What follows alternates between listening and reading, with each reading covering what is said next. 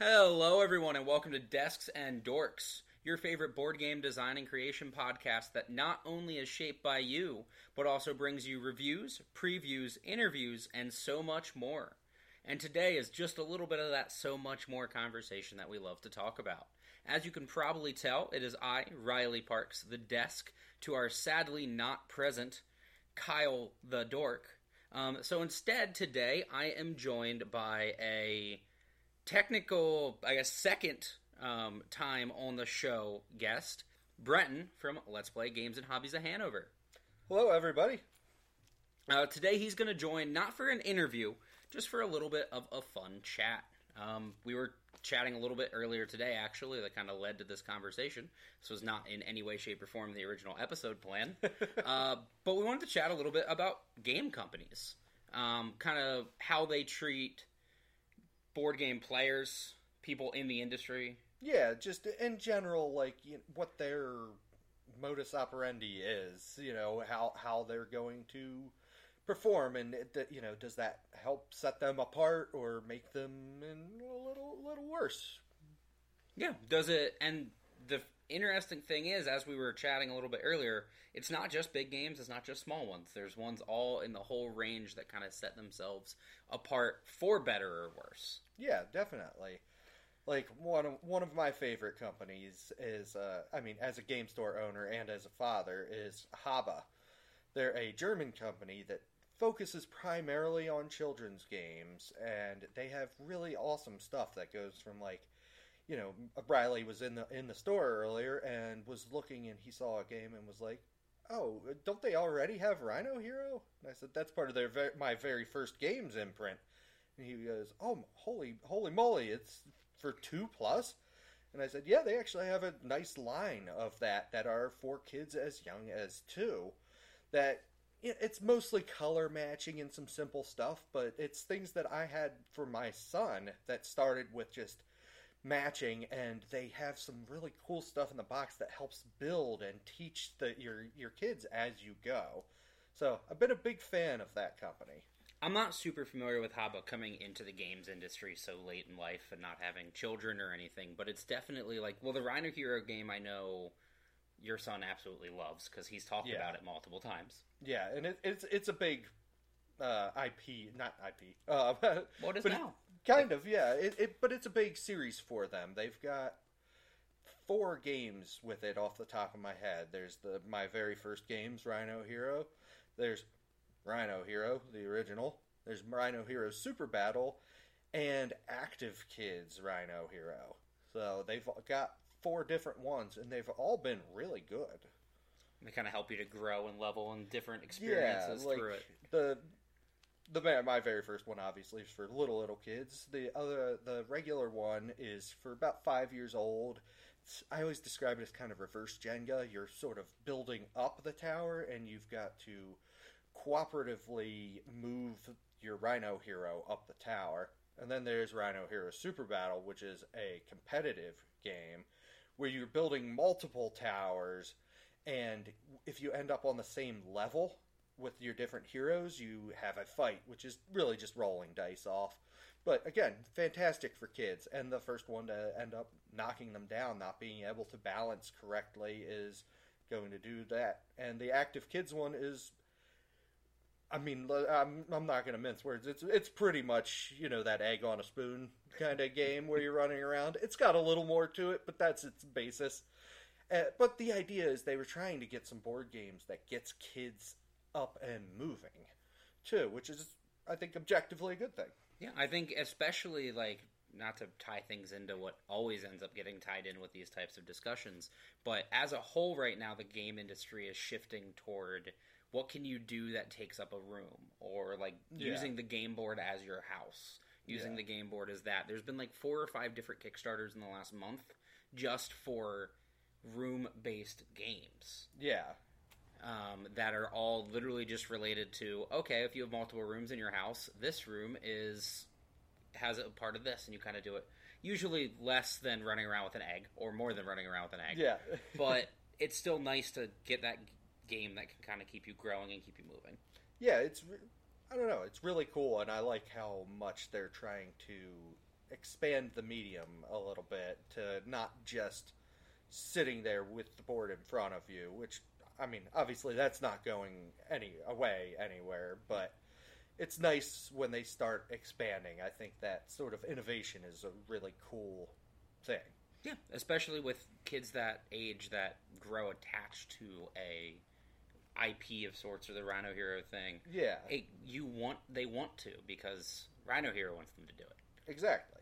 So, yeah, So that's a great company that helps to kind of level out and grow and develop you. Uh, that's we're going to go a little more south for a minute just to get it out of the way at the beginning. Uh, one of as a game store owner, I know your favorite game company uh, to work with is Ravensburger, from what I'm told. Yeah, I I will be honest. I am not a big fan of Ravensburger. It's not necessarily the games, although personally I'm not a huge fan. Uh, but they tend to have like some exclusivity deals with some big box chains that we don't need to mention my name, and they. I think are kind of. I mean, don't get me wrong. I'm I'm positive they're making plenty of money, but I think they're hurting the industry and some of their games that are legitimately good by doing that because so much of board gaming is word of mouth and you get that through you know a, a local game community. And it's something the big box chains just by their very nature can't really foster. So by eliminating that i feel like they limit the shelf life of some of these games. And with the exception of a couple you know really big hits like obviously the villainous series is huge you know that they're going to keep making those because that I, disney ip is so good and the, the Mhm. theme is so great. I think the game is fine. I i don't know. It's a little feels like munchkin a little too much for my taste but that's neither here nor there. But yeah I, I i've noticed several games that i've actually played of theirs that were like oh this is actually pretty good. But they've kind of don't have like a big marketing push behind them. They don't get a big because they tend not to send out a bunch of review copies if any at all. I mean, Yeah. these big companies usually almost feel like they're past that stage. yeah and and which for sure some i get it you know but you're uh, i'm trying not to sound too like bitter or anything because I, I mean it's it is what it is it's fine but i'm more upset that like good games are getting squashed because of it like i've noticed some of these that you know end up going to like clearance or discount retailers like ollie's and stuff that are like why the heck is this here and they're going to them at the same time you're getting them almost. yeah, and like so by the time we get them after they've had their, you know, time with the big box retailers, there's not a lot of interest in it because like it kind of dropped and then fizzled. You know, and with very few exceptions, it's hard to, you know, get out the chest paddles and, you know, defibrillate them. They're just kind of going to sit there until you know inevitably like eh, somebody randomly picks it up because i might have a sale you know? And it's a shame because they're really cool games. And i don't know so i don't want it to seem like i'm just complaining that they have an exclusivity deal because like like i said it's it's fine It's I'm- their business model. yeah but they they do you do you ravensburger i just think it's unfortunate sometimes that it hurts some of their better games it can definitely and like we've had multiple times with my wife and I that we see like a game usually tied to an IP, specifically their Hocus Pocus game, hmm. um, because that's one of my wife's favorite movies. She absolutely loves it. So you know, this game just came out. Awesome. Let's go get it at Let's Play because that's where we buy our games. I'd rather buy it here. Yeah, that just came Thank you. out six months from now. Maybe I can get it for you, but it's on pre-order for a minimum of this period of time, and it's like, okay, well, well, usually I'd wait. She really wants to play it. We'll Yeah. pick it up. Let's try it. And it was fine. I wouldn't have been upset if I had picked it up here because we played it here. I literally we got Yep. it in the mail. Literally that day, I think we ended up coming in to play with you guys. It, the quality of the game is neither here nor there. This isn't a review. Uh, it was subpar in my mind, but it was an enjoyable experience. It was fun to sit and mess around with, but Of course. honestly, I didn't feel like it was worth the rush. And we ended up paying, as weird as it is, more on Amazon, brand new, than it is MSRP here. Yeah. So and and some of that is just as things are a little more because it came out I I believe around Halloween. It was right around Halloween. I mean, duh. That makes sense. And so there's a little more of a impetus to try to get it and Amazon has a tendency to do I don't know, surge pricing or something. Yeah. I think I think that's the, you know, Uber way to describe it, but um whereas, you know, I mean that's technically more than its MSRP is, and Yep. yeah, I don't know. It can all kind of go a little bit around, but it's definitely like going back to like the review copies and everything. Uh, I don't know if you can call them a small company anymore, but Stonemaier. Mm, I mean, they are a small game company in the scheme of things, yeah, but they're not a small game company in the It- eyes of anyone in the hobby. in the hobby gaming industry, they are real big. Especially, I mean, I can name several, but Wingspan alone Mhm. is would would make them a force to contend with. But they've got, I mean, Scythe, Viticulture. They they've just got some like great hits, and e- even ones that you know weren't quite as well regarded. Pendulum and Tapestry are still like pretty solid games. And then there's Euphoria, that if you want to hear neither of our opinions but Kyle's opinion on, you can always check that out on our YouTube channel, uh, where Kyle literally goes crazy and it, it's an experience to watch. Yep. I, I, I got to play that with Kyle. and I, I actually really enjoyed that one. I, the theme's so fun, and some of the stuff seemed like it could be a little swingy, but I don't know. I'd like it, and I, I definitely look forward to playing it again. Yeah, it's, but they send, like, I mean, we are, and thank you all for listening as always, but we are nowhere near a large dog in this industry. We are still very new and upcoming, Yeah. which is fine, honestly. It's enjoyable to be able to see growth and to see people interact and want to be a part and to work with you. And Stonemaier sends us review copies, Which is we really, just got really our cool of them. it's amazing. Like, I mean, we get a lot of small companies we work with. I mean, Solar Flare Games, uh, for better or for worse. Thank you, Dave, again. Uh, with Robotech, uh, was the first one that gave us a chance because Yeah. they was a smaller company, wanted to send it to smaller companies that kind of would appreciate the idea and the IP. So it's it's great to see someone like a Stonemaier who is the top a, a top dog in this hobby industry still want to work with new and upcoming. Yeah. And Ravensburger kind of like the it's the same parallel as them not working with the game uh, with the game stores themselves. They they have an idea of how they want to do it, and it's easier for them because they can just because Target will buy how many Yeah, hundreds I, I mean, of hundreds thousands. of thousands of units and stuff, and and then they don't have to work with a bunch of either individual retailers or even distributors. Mhm. So, yeah, I, I, I definitely get that. Yeah. But So now I know you said about, and this is, I know things have changed a little bit, and this is almost hitting two, I guess, with Asmodee as a parent company, but focusing more on some of its children companies that they've acquired Mhm. over the year.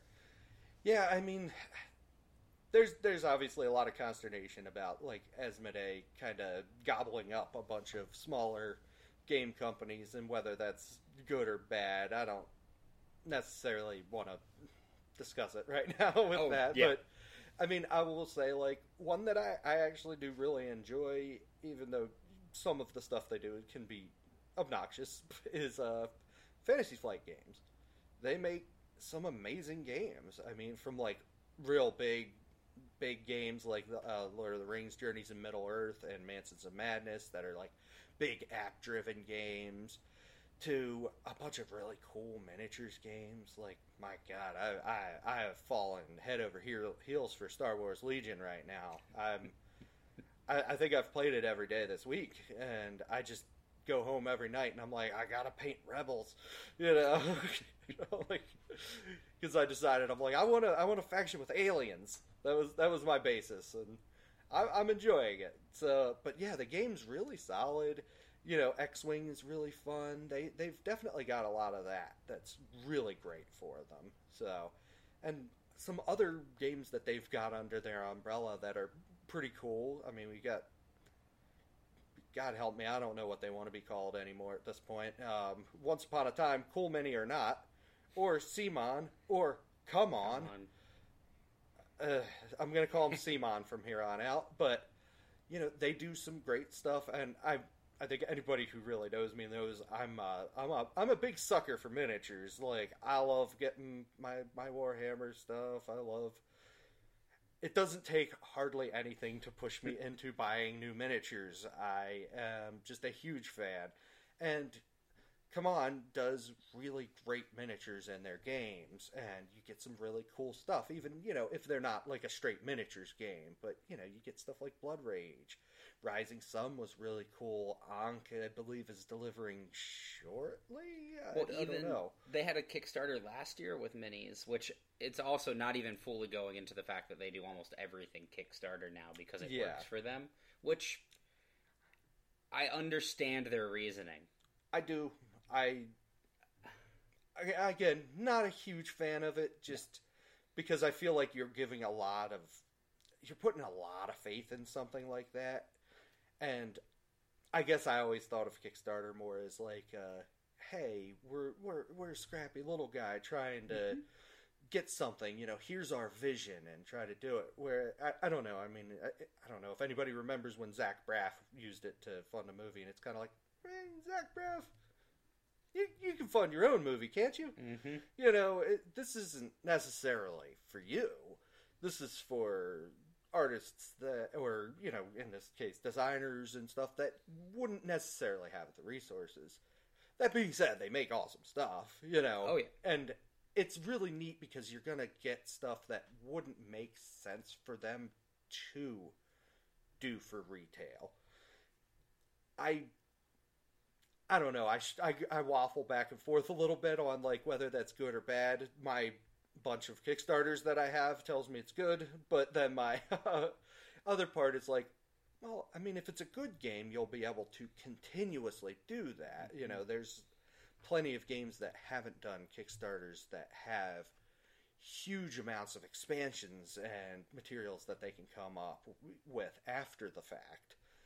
And you know, that way you kind of have to prove it in the marketplace, I guess. You know, whether or not like, oh, this game's popular. It, mm-hmm. you you gave it enough marketing push. You've designed it to to a T, so it's a solid game, and you can help build a community around it, making it worthwhile to produce these expansions. And then you've got something like I'll, I'll use Marvel United because the X Men one just ended recently, Yep. ish, and like yeah, you're not. You pro- they probably wouldn't sell that many enough to like make those expansions. But I guess I kind of wonder like, is it a good enough game at that point, or are you just selling like a, a fancy collectible, which mm-hmm. is fine. I, I again, I have bought many of those fancy collectibles. I just is that the best thing for the game, or would it be better to try to continually do this? And I realize it takes ta- time and there's delayed gratification, which is something I, I don't think most people like. No, and you, it's definitely it's nice to be able to get that overhead and know you have the overhead. Um, as uh, if you haven't had a chance to listen to our most recent episode, uh, the part two of the year anniversary episode, where I actually interview Kyle, uh, and we at this point hopefully it's common knowledge for you, and if it's not, then you should go back and listen to this. But where we reveal the fact that we are going to be kickstarting a game beginning of 2022, it's it's very much something that it's great to be able to know if you have that overhead or not before you get deep into production. And I, I will say, like as a business owner, it's it's scary going out on a limb like that. You know, I mean, and that's why I think like a model like Kickstarter is really cool. So I, like I said, I kind of waffle on it, you know, because there's the person, you know, me personally that's like, ooh, I want minis, and Mhm. you know, I want big stuff. But then the other part that's like, is it better for the community to let it more organically? And if it doesn't ever pick up, then you don't have seven hundred and fifty dollars worth of you know, Marvel United X Men stuff Yeah. sitting around, and you're like, ah, crap. What am I doing with these? I You can sell them for a dollar a mini, maybe at a yard yeah, sale. and and they're awesome minis. They're the little chibi styles and stuff. If you haven't looked at them, definitely they're they're cool. And I haven't actually played the game of Marvel United, so I can't say for sure whether or not the game's quality. But like, I think it, I do sort of feel like it might have been better to let it go organically and mm-hmm. let that community get built around it because that's something that you could have a gaming community that lasts for years and years and years off of it. That keep buying and keep it stocked in shelves, keep Yeah, and- reproductions and re um, re releases of it. Yeah. And they also, I've noticed, see, uh, Come On does a lot of, and I'm sure this hurts you more. They do like minis in the Kickstarter and cardboard. Yeah. Because like they did that with the, and I mean we got it because this is another property my wife loves. I do enjoy games myself sometimes, I swear. um, but they did this. Well, it was like a three-part Kickstarter last year. It was the Looney Tunes and Teen Titans Go, like mayhem. It almost looks like a weird unmatched thing. Yeah. But then they have the Scooby Doo. Yep. So, and the Scooby Doo board game, of course, we immediately were like, okay, apparently it's going to come with some minis if you buy it retail. But if you do the Kickstarter, you get a mini or a, a mystery machine mini, and you get like seven different minis and all the different creatures from the original series as miniatures. So it's like, yeah. I we need those collectible toys because they'll be really cool on the shelf. And like I I will say, you know, I sure that sucks for me as a retailer, but like I actually kind of dig when they do stuff like that because in a lot of ways um they're not every game needs a mini as much as I'm a huge fan of miniatures. Some of them I get uh I- I'm like boy this feels overproduced. So like uh I will, and I'm not calling out this game. I actually really like it. I just think it cost about twice as much as it should have for the game I got. But uh, Vengeance, it had minis for everything, and boy, I, I would have been fine with the tokens for most of these. Like, sure, the heroes and the uh, bosses, yeah, do some minis, sure, but you know, drop it. It was a hundred dollar game.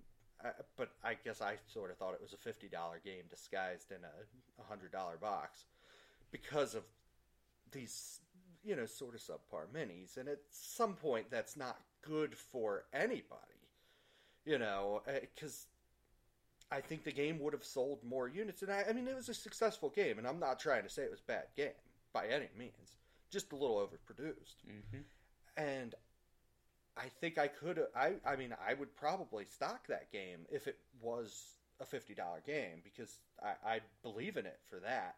It's hard to push a hundred dollar game on somebody that's you know something that doesn't have the oomph hmm to back it up like that. if it's not proven and it's not like like we were talking about the I'm trying to remember the name of the, game. It was a space oriented tile laying, oh tile laying, but Xia Legends of the Drift System. yeah, Really good. that's an eighty five dollar game. And normally Brenton knows that I will spend money on games, but I usually do it in small doses. Yeah. I'll buy like five or six cheaper games that end up being a lot more expensive, but I don't usually buy one at a time, bigger boxes. Yeah. unless it's like Lord of the Rings or something, you know, an IP Yeah. or something that grabs you. So it's definitely hard to justify on an unknown name with that pricing, unless you have somebody telling you it's good. Yeah, and it, that is a really cool thing about it, having you know a community. Because I, I even found out about that through one of our uh, other customers. Uh, hi, Matt, if you're listening. um, and he told me about it. I had heard a good review about it from uh, the Three Minute Board Game Reviews YouTube channel. I really like him, and I was like, "Oh, I'm interested." And then we played it, and I'm like, "This is this is where it's at. I really like this one." Worth yeah. stocking without question. Yeah, exactly, and it got me into. Let's let's bring it around to companies again, I Mhm. guess. Oh yeah, we'll get there. Uh, but uh, the game, the game company, Far Off Games, I, it made me look into them, which I hadn't really, and that got me one of like the games I've been playing a lot lately that I've really been enjoying. It's called Tavarua. It's uh, the theme is actually like a surfing competition, which I was like, wow, that's unique. You know, Is that by the same? yeah, that's by the people who do Xia Legends of the Drift System Interesting. and I don't know. I really like that. That's one that the uh, theme and the mechanics feel really, really married together well. I like it a lot. So I, it's exciting when you can kind of you know hit those like weird little mm-hmm. connections, and we went on, and that's you know been one of the games I've been playing a lot in 2021. I was gonna say, like, I think I've seen you play it four or five different times when I've came in here. Yeah. And we have talked before about the fact that you would not have just picked up a surfboarding game otherwise. Yeah, but because it had that that company behind it that I knew had made a quality product, and you know, it made it worthwhile for me to give it a shot, and you know, then I can hopefully tell you know some some of you folks to you know it's it's good and you should try it because I, it's weird, but I mean sometimes weird's not bad. I would. I still need to play it. I would love to play because I'm hydrophobic. So like the idea Yeah. of surfing, terrifying. The idea of surfing surfing in a board game. It's like the same reason Aquaman's my favorite superhero. You live through the experience in a thing that Yeah. you cannot normally do. you know. Um, speaking of experience in a completely different side, and I don't even know if you're really aware of this. It doesn't really, as a store owner, doesn't help or affect as much. But obviously, like board game uh, arena and tabletop simulator and everything have been big Mm-hmm. over the last year and a half for obvious reasons. yes, Oink Games, I think it Mhm. is. They make like the fake artist goes to New York. They have a couple different games. Yeah. Insider, Flotsam Fight, and Masked Men, which I've got coming in the store soon. That is about Mexican wrestlers. I was like, all right, that's enough. I'm ordering some of those. Ooh, sold. So, Check out Let's Play Games and Hobbies in Hanover if you're local. It'll be in within the next couple weeks, I presume. should should be Wednesday. Uh, there you go. So it'll be in literally before this show goes up on this coming Friday. So there you go. Um, but they have is it Deep Sea Adventure? I think it's Uh, called. yes, I believe that. They have Deep Sea Adventure and startups, I believe. yes. They currently have a going back to Kickstarter. They have a Kickstarter right now Mhm. because they are bringing a Oink Games only board game arena style experience to the Nintendo Switch. Interesting. Yep, and they're also if they hit funding goals, they want to bring it to mobile and PC, Yeah, but they're starting it for the Switch. yeah. And from I was looking it up actually, literally while I was sitting in the game store before we started recording, um, and I was kind of killing time where Brenton was getting some stuff together and browsing through Kickstarter as one does, and Yeah. came across it, and then I was out on the floor and saw the Oink Games. Yeah. and it's it's interesting to see a game company that literally they're apparently they're a Japanese game company. I didn't know Yeah. anything about them, but like their entire Kickstarter is left and right sided. Of the left is um, English and the right is all Japanese. Yeah. But it's literally like you know they're bringing these games that they know people enjoy and that it can be hard to play into an experience you can bring on the go Yeah. and you can still do local play. So, say you don't have the copy of the board game, but you're with friends, you can still play it there, which again takes a little bit away from you guys. But it's awesome to have that experience on the Nintendo Switch or on your phone. Because Yeah. right now, like it's all computer oriented. Yeah. There's, Yeah, it really is. And- I mean, Tabletopia has an app, yeah, but and, it's and like the Switch has actually been pretty good about getting some adaptations of board games. Like Yeah. I know they have like don't they have Wingspan? I'm pretty sure they have Wingspan. I know they have Raiders of the North Sea, which man, chef's kiss on that one. It's great. I've neither played the game nor seen it on the Switch, but Yeah, it, it looks real good. I mean, so but yeah, they switch. The Switch seems to be doing like kind of knocking it out of the park with some of those. Yeah, so that's just a great. It's a great way of seeing a game company kind of going back around a little bit of what we previously talked about, taking advantage of a system for something unique. Yeah, They're not just using it as a cash farm; they're using it as this isn't something we'd release otherwise. I, Yeah. I mean, they ra- they're raising like hundred thousand dollars. I think was their Yeah. minimum goal, and they beat it pretty quickly, of course, because Yeah. that's not a surprise.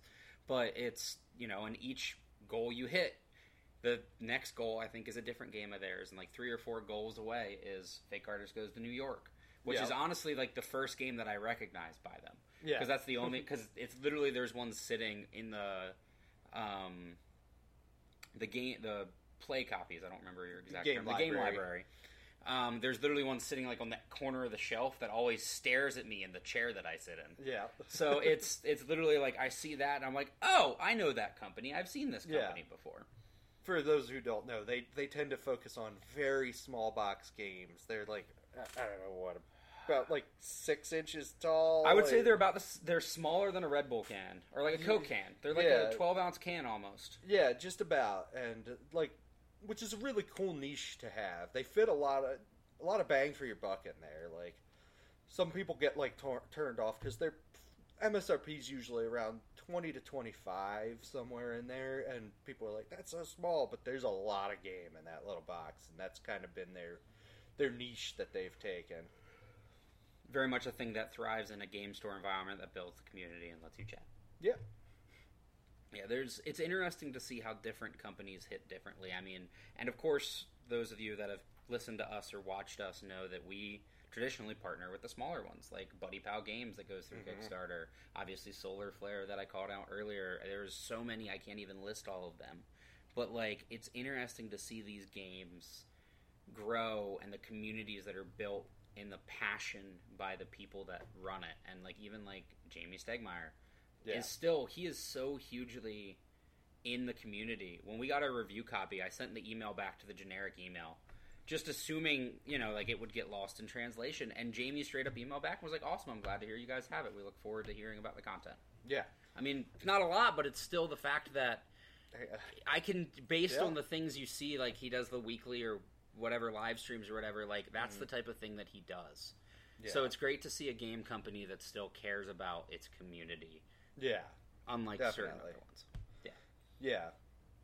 So, I mean, while we're shouting out some uh, some game designers too, I'd like to I'd like to throw one to Eric Lang since we were talking about Simon a little earlier. He's he's done a lot of those.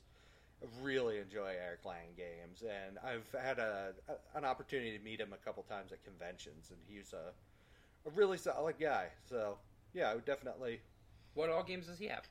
Uh, so he he's done the Song of Ice and Fire miniatures games. Oh, which we just got to witness you play the other day. Yeah, so that's one I really like. Um, he he's one that like there's like half of these games I end up looking at. I, I like maybe need to take a second to. You're all good. So while you look that up, Check I'm actually that going out. to shift Slate track. Since you brought up Song of Ice and Fire, the miniature war game, there's actually like Osprey games Yeah, that brings out. They have so many different settings and so many different uh, rule ideologies of wargaming that are so easily accessible. Most of their rule books are really good priced. A lot of them you bring your own minis so you can use what you have. yeah, As well as they have, is it Undaunted? yes, That's a card based war game. yeah. It's a deck like two player deck building war game. It's super cool. Yeah, like it's great to see a game, a company that takes what they love, wargaming, and makes it so that it can be as massively seen as possible without fully diluting it. I mean, Osprey Games is the reason that Mike Hutchinson release it was able to fully release and then get the re-release, the updated, uh, refueled version of Gaslands that I have been bringing up so much recently because we're starting wargaming up safely at Let's Play. And one day I will play my game of Gaslands because I get to chop up Hot Wheels cars and make them into taco trucks. one day that will happen. We'll we'll we'll get it done. But so Eric Lang, by the way, I, I just didn't want to speak out of turn with some of them, but uh, yeah, he's he's got some great ones like Blood Rage. Done Bloodborne, the card game, The Others, which was a really cool one. Um, Arcadia Quest, Victorian Masterminds, Rising Sun, Cthulhu, Death May Die. I, I mean, and Chaos in the Old World is like, you know, one of his like big probably the one that you know he like started and got his name on the map and everything. So he's he's a really great designer and a great guy. So Awesome.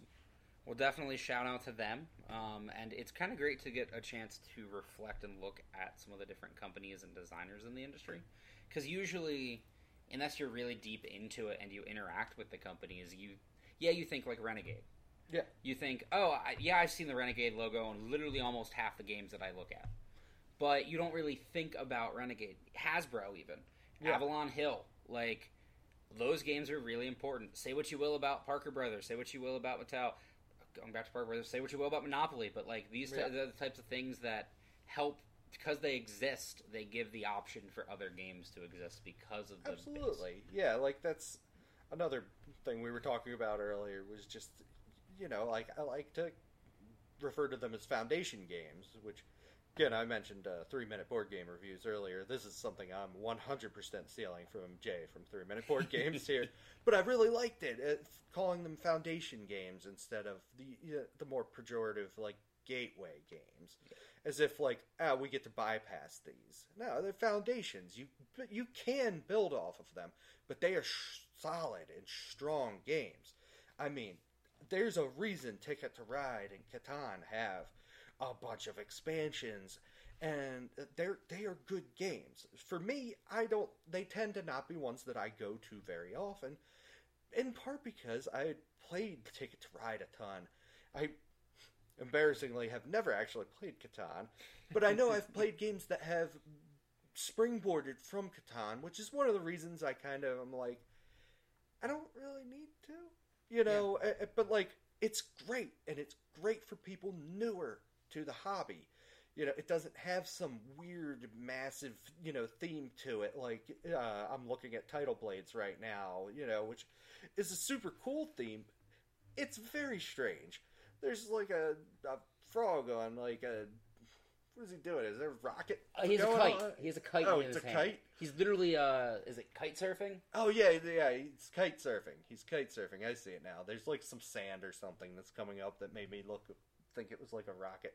But Yeah, like but yeah, th- those are for you know people who are just getting into the hobby. th- You're gonna look at that and go, "What?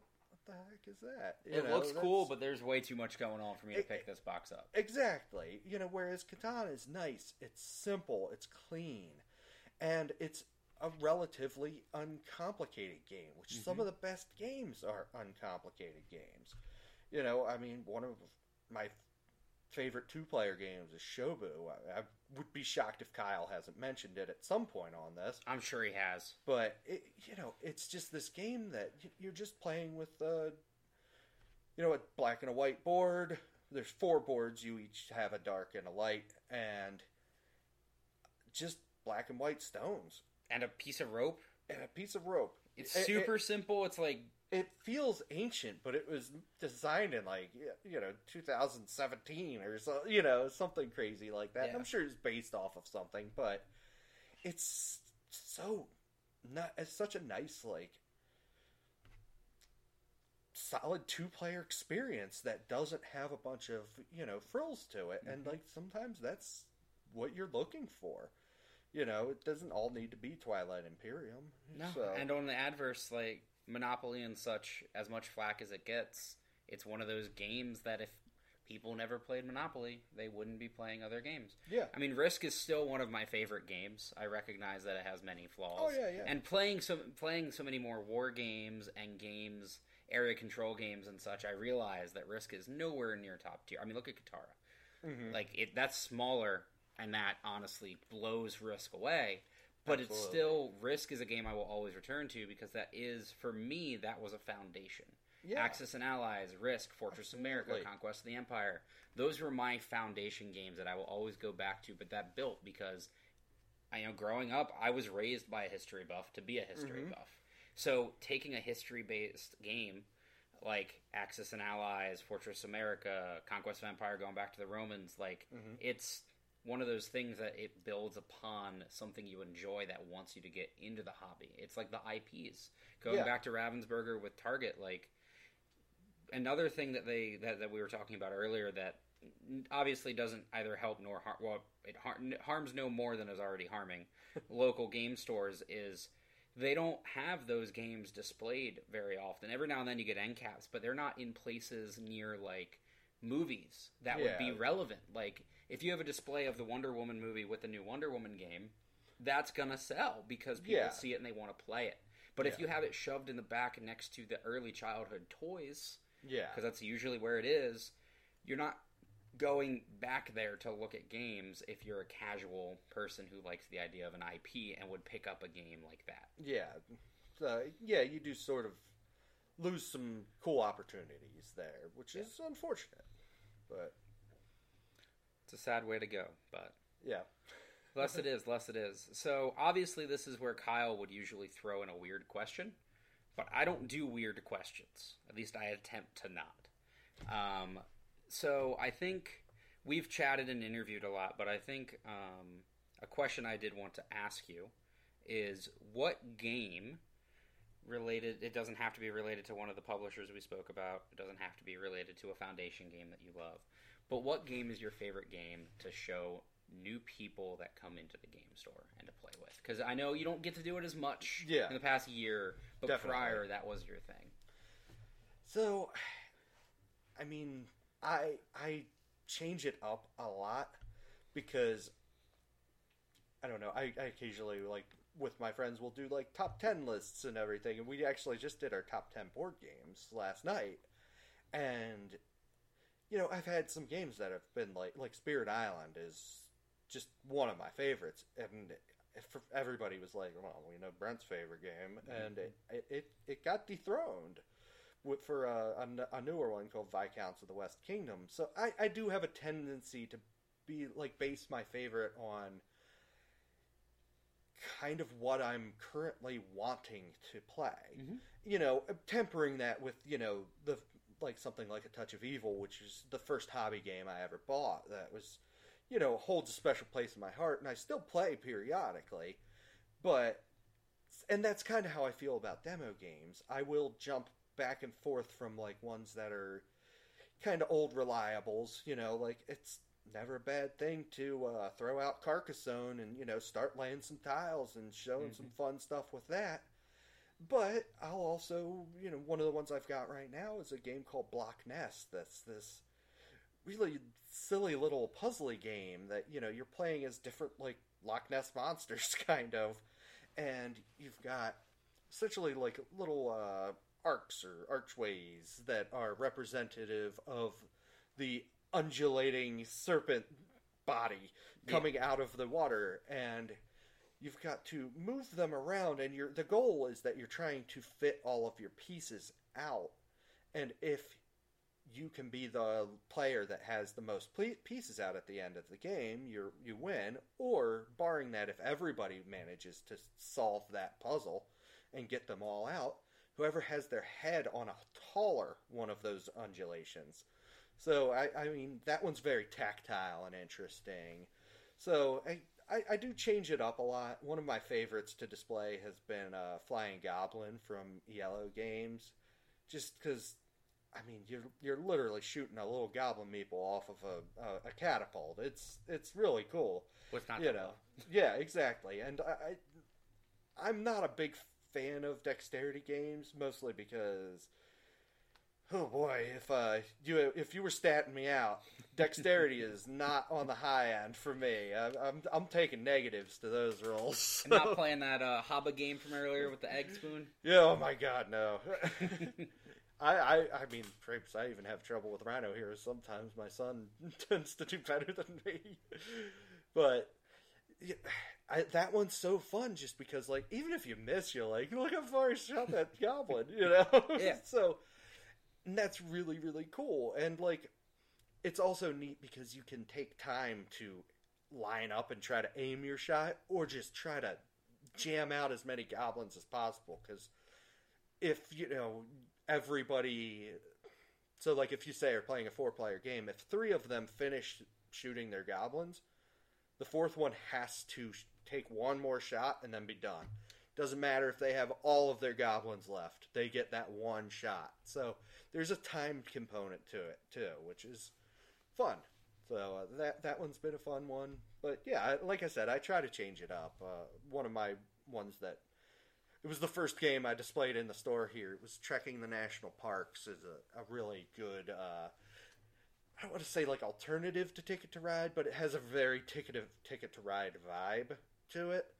And that one's really really nice because it's very pretty. You know, it's got a lot of these like, you know, colored little plastic, you know, droplets that, you know, are there that you can collect that's part of your point accumulation as you're visiting these parks. So, yeah. Awesome. And there's nothing wrong with that. Like, I think definitely that's something that, especially as you get introduced to new games. I mean, Block Ness is a newer game, right? Yes. So obviously, how would you have known about it before it existed? So you have to kind of be willing to adapt that and shift with the times while still kind of having your your stock. Yeah, absolutely. Awesome. Well, I appreciate you hanging out for a little bit.